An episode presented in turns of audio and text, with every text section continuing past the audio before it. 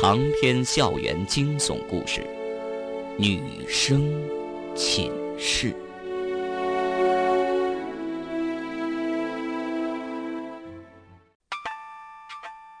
寝室里怎么会有血腥味道呢？那种令人虚脱的晕眩感觉再次猛烈袭击了方圆。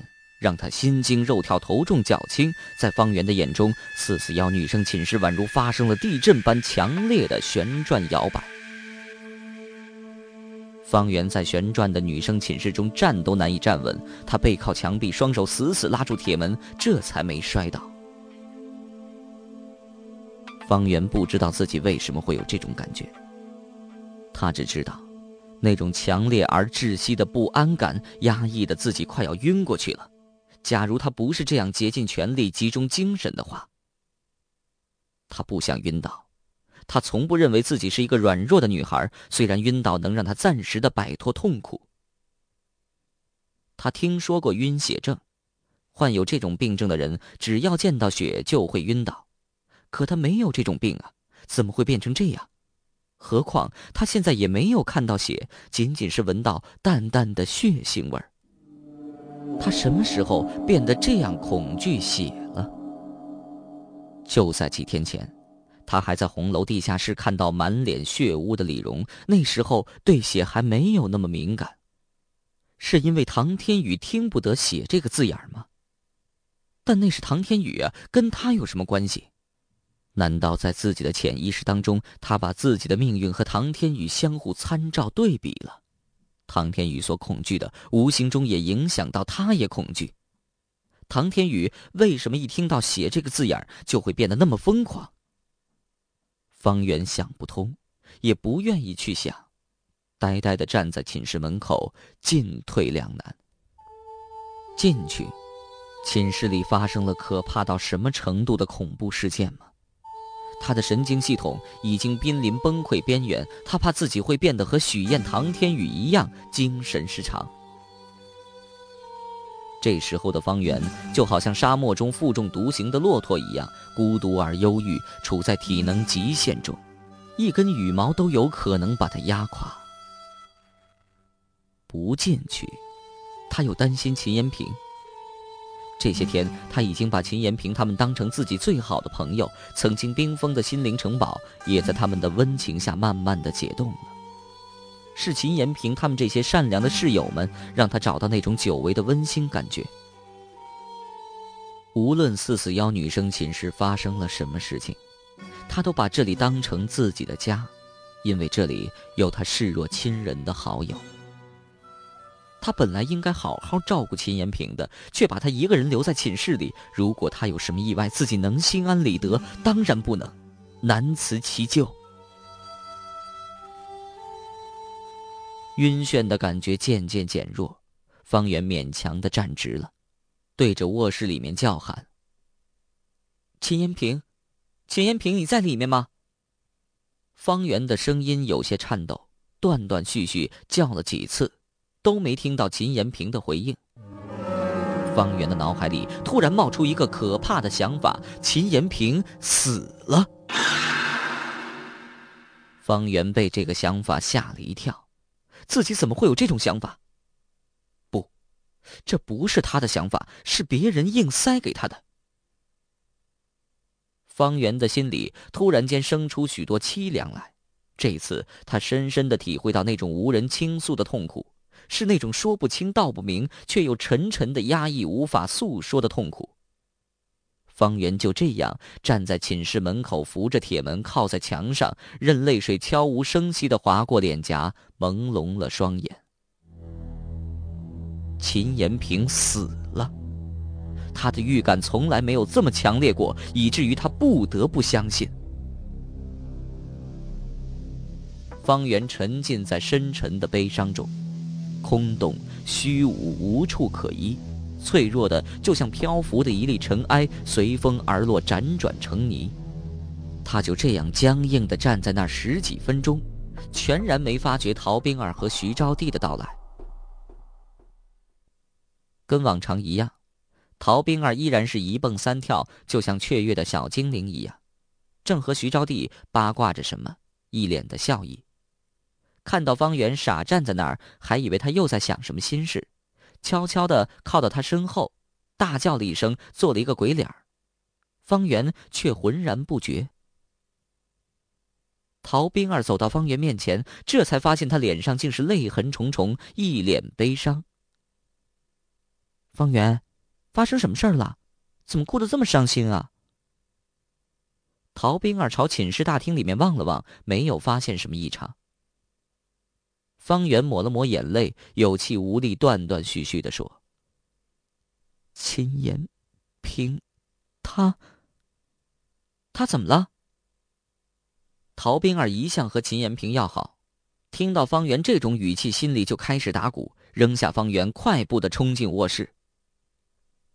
陶冰儿冲进卧室之后，就没有声音了。方圆等了十几秒，陶冰儿还是没有出来。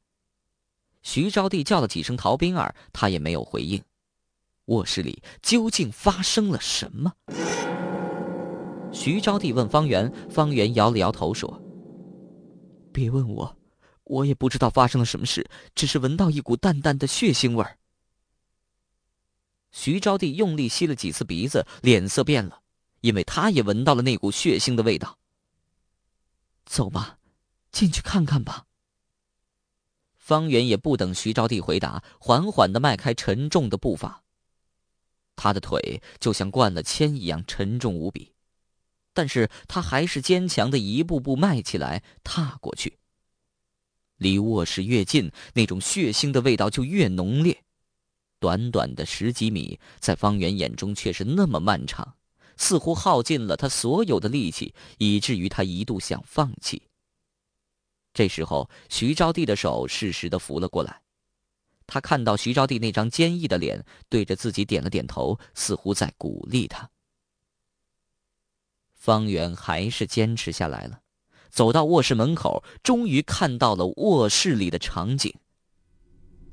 血，到处是血，卧室里面到处是血。地上、床铺上、墙壁上、被子上，凡是触目所及的地方，全都是血。方圆从来没有看到过这么多的血，所有的血都是从一个人身上流出来的——秦延平。秦延平躺在自己的床铺上，面露微笑，睁着双眼。从被子里伸出的一只雪白的手臂，手腕处的大动脉已经被割开，鲜红的血水正是从那里流出来的。他的鲜血快要流尽了，现在是一滴一滴的在滴落，一滴，两滴，三滴，滴落在凝固的血块上。秦延平，他竟然割脉自杀了。方圆虽然有心理准备，但是当秦延平自杀的场景血淋淋的呈现在自己面前时，他依然无法承受，身子发软，瘫倒了。瘫倒在地面时，撞到一堆柔软的东西，是陶冰儿。陶冰儿蜷缩成一团，闭着眼睛，眼皮下面的眼珠还在微微颤动，睫毛一闪一闪的，浑身直打哆嗦。原来他也被吓得瘫倒在地，怪不得一进来就没有声音了。方圆虽然瘫倒在地上，却没有晕过去，意识还是清醒的，但他还是没办法动弹，他的气力在那一瞬间仿佛全部消失。徐招娣比他好不了多少，站在卧室门口，张着嘴，瞪着双眼，浑身直冒冷汗。也许是因为他的身体素质比较好，也许是因为他胆量足够大，徐招娣比方圆、陶冰儿两个人表现的要坚强些，恢复的也要快些，起码他还能发出刺耳的尖叫声，引来其他寝室的学生。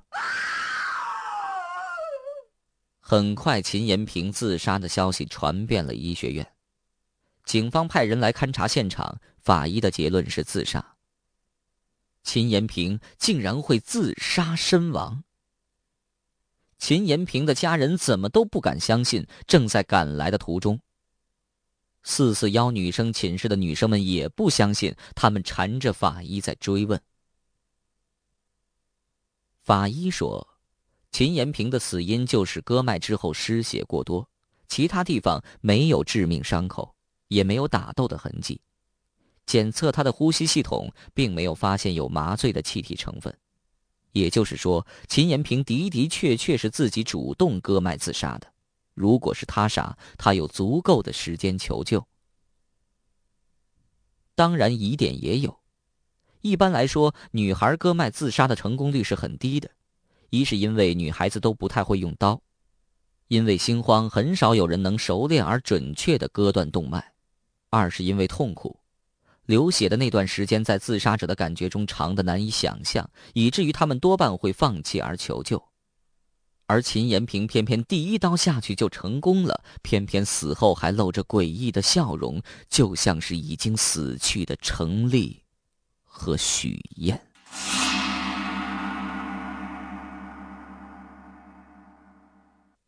因为秦延平的自杀，南江医学院女生宿舍里开始出现了恐慌。四四幺女生寝室本来就被医学院的女生们视为阴气森森的邪门寝室，而医学院里连续发生的几起自杀案件都和四四幺女生寝室有关，尤其是这次秦延平的自杀就发生在他们身边，那种血淋淋的凄美场景，不管是谁看到了都会不寒而栗。一开始。他们还只是仅限于相熟的好友间小范围的低声议论，就像老鼠一样窃窃私语，同时各自用警惕的眼神观察周围的环境。如果有陌生人走过来了，他们会马上闭嘴，佯装什么事都没发生。陌生人一过去，又继续围在一起讨论，声音低沉，语气飘忽。女生宿舍里很少看到单独行动的女生了。即便是在自己寝室里上洗手间，也要拉上其他女生结伴而进，这样似乎能让他们心里的恐慌减弱一些。而越是神秘的事情传播起来越快，恐慌感迅速在南江医学院女生宿舍里蔓延起来，随处可见。不管学校怎么做工作，也是无济于事。越来越多的女生搬到学校外面的出租房去住了。方圆他们也被学校暂时安排到医学院的招待所里住宿。虽然秦延平的尸体已经移走，但不管校工们如何清洗，飘荡在四四幺女生寝室中的那股淡淡的血腥味却总是挥之不去，甜的发腻。这天，他们都没有去上学。医学院给他们安排了两个双人间，方圆和苏雅一间，徐招娣和陶冰儿一间。晚上八点，徐招娣和陶冰儿两个人默默的走进方圆和苏雅的房间。没有人说话，房间里死气沉沉的。苏雅躺在自己床上，拿着一本人间词话。但是却很长时间都没有翻动一页。其实他也在发着呆，想着自己的心事。那本人间词话不过是他拿来做个摆设罢了。方圆呆呆的坐在床上，就像木偶一样僵硬机械，全然没有半点生气。徐招娣和陶冰儿走时来时，他也仅仅是瞥了一眼，除此之外，再没有什么动作和言语了。徐招娣和陶冰儿轻轻的坐在方圆身边，低着头，默然无语。两张床，四个人，各自保持着固定不变的姿势，一动不动，寂静无声，就好像是谢幕的哑剧一样。八点十五分，房间外响起了脚步声，到房间门口的时候，停住了。来的人是秦月和她男友何建辉。秦月的眼圈有些红，似乎刚刚哭过。这也难怪，身为班主任，自己的学生却突然自杀，放在谁身上都不好受。医学院的领导刚刚找秦月谈过话，询问他平时班里的学生们思想状况和精神状态有没有异常的地方。秦月根本回答不出来。医学院的领导对他的工作很不满意。你们都在啊，都没事吧？秦月爱怜的摸了摸方圆的头，扫了一眼四个女生，继续说下去。秦延平死了，我知道你们大家都很难过，我也一样。可事情既然发生了，就不要多想了，调节好心情，坚强的面对。生活还要继续吗？太阳照常会升起的。陶冰儿却呜呜的哭了起来。秦老师，那些道理我也懂，如果死的是别人的亲友，我也会这样说去安慰他。可是。死的是秦延平啊，他跟我睡在一个被窝，朝夕相处。我现在真的很难受，很想哭。我不明白他为什么会自杀。如果连你们都不明白，我就更加难以理解了。他为什么会自杀呢？秦月的脸色也暗淡下来。他来学校才几天，生活圈子很小。好端端的，怎么会走上自杀这条绝路呢？听说他是一个独生子女，学校如果不拿出一个明确的说法，恐怕他的家人不会这么容易善罢甘休的。旁边的何建辉点了一支烟，说：“今天下午，秦延平的亲人已经赶到了，找到医学院领导，大闹了一场，坚决不肯相信秦延平是自杀的。”而且还放话说要把这件事在互联网、报纸、电视等媒体上刊登，寻求公正。这样一来，受到影响的不仅仅是南疆医学院的声誉了，就连南疆市的城市形象也会一落千丈。这个责任，谁也承担不了。仿佛是为了印证何建辉的话一样，招待所外面开始喧哗起来，就听见有人在高声的叫骂。没多时，一群人怒气冲冲的闯进了方圆他们的房间。方圆认出来了，走在最前面的男人是秦延平的父亲，此外后面还跟着几个年轻力壮的男人。招待所的服务员根本拦不住他们，让开让开，干什么？以为把人藏起来就没事了？公道自在人心，没做亏心事的怎么怕我们见他们？说话的是一个络腮胡子、气势汹汹的推开拦阻的服务员。秦延平的父亲也发现了方圆他们，叫了起来：“快来，快来，都在这儿呢！”秦延平的亲属们冲了进来，房间里顿时显得拥挤不堪。你是？秦延平的父亲认出了秦月。你是秦延平的班主任吧？我正好要找你，你给我说清楚，秦延平是怎么死的？秦延平的父亲真急了。伸出手来就去抓秦月，仿佛要把她揪到面前拷问，全然不顾她是个女的。何建辉的反应也快，一个箭步冲到秦月面前，挡住秦延平的父亲。怪不得他寸步不离的跟着秦月，原来就是防止怕情绪激动的秦延平家属会伤害到他。有话好好说，不要激动。你先坐下。何建辉嘴里这么说，手上却不慢。按住了秦延平的父亲的肩膀，让他无法前进。嘿，怎么了？还动上手了？络腮胡子也不示弱，伸手就去推何建辉。何建辉只是上身颤动了几下，脚底如生根了一样，没有后退。何建辉平时喜欢去健身房锻炼身体，力气不小，真要动起手来，络腮胡子还真奈何不了他。就在两个人僵持不下的时候，门口又有人要冲进来。想冲进来的是医学院的保安，他们和络腮胡子带来的几个年轻人推推搡搡，充满了火药味眼看着就要干起架来。紧急关头，秦延平的父亲大叫了一声：“住手！”他伸手拉住了络腮胡子：“我们是来寻找真相的，不是来打架的，叫他们先退出去吧。”然后他对着秦月声泪俱下。秦老师，我来找你们没其他目的，就是想知道我家萍萍怎么死的。我怎么都不能相信她会自杀。她来学校才几天呢，再苦再累也就这几天呢，怎么会自杀呢？他爷爷一听这消息就晕了，现在还躺在医院里，是死是活都不好说。他奶奶哭的眼都干了，嗓子哭哑了，连话都说不出来。他母亲晕了又醒，醒了又晕，整天疯疯癫癫，根本没办法接受萍萍已经死的这闲事。为人父母，没有把子女培养成人，白发人送黑发人，这种痛苦你们知道吗？如果可以的话，我宁愿死的是我，不是我们家萍萍。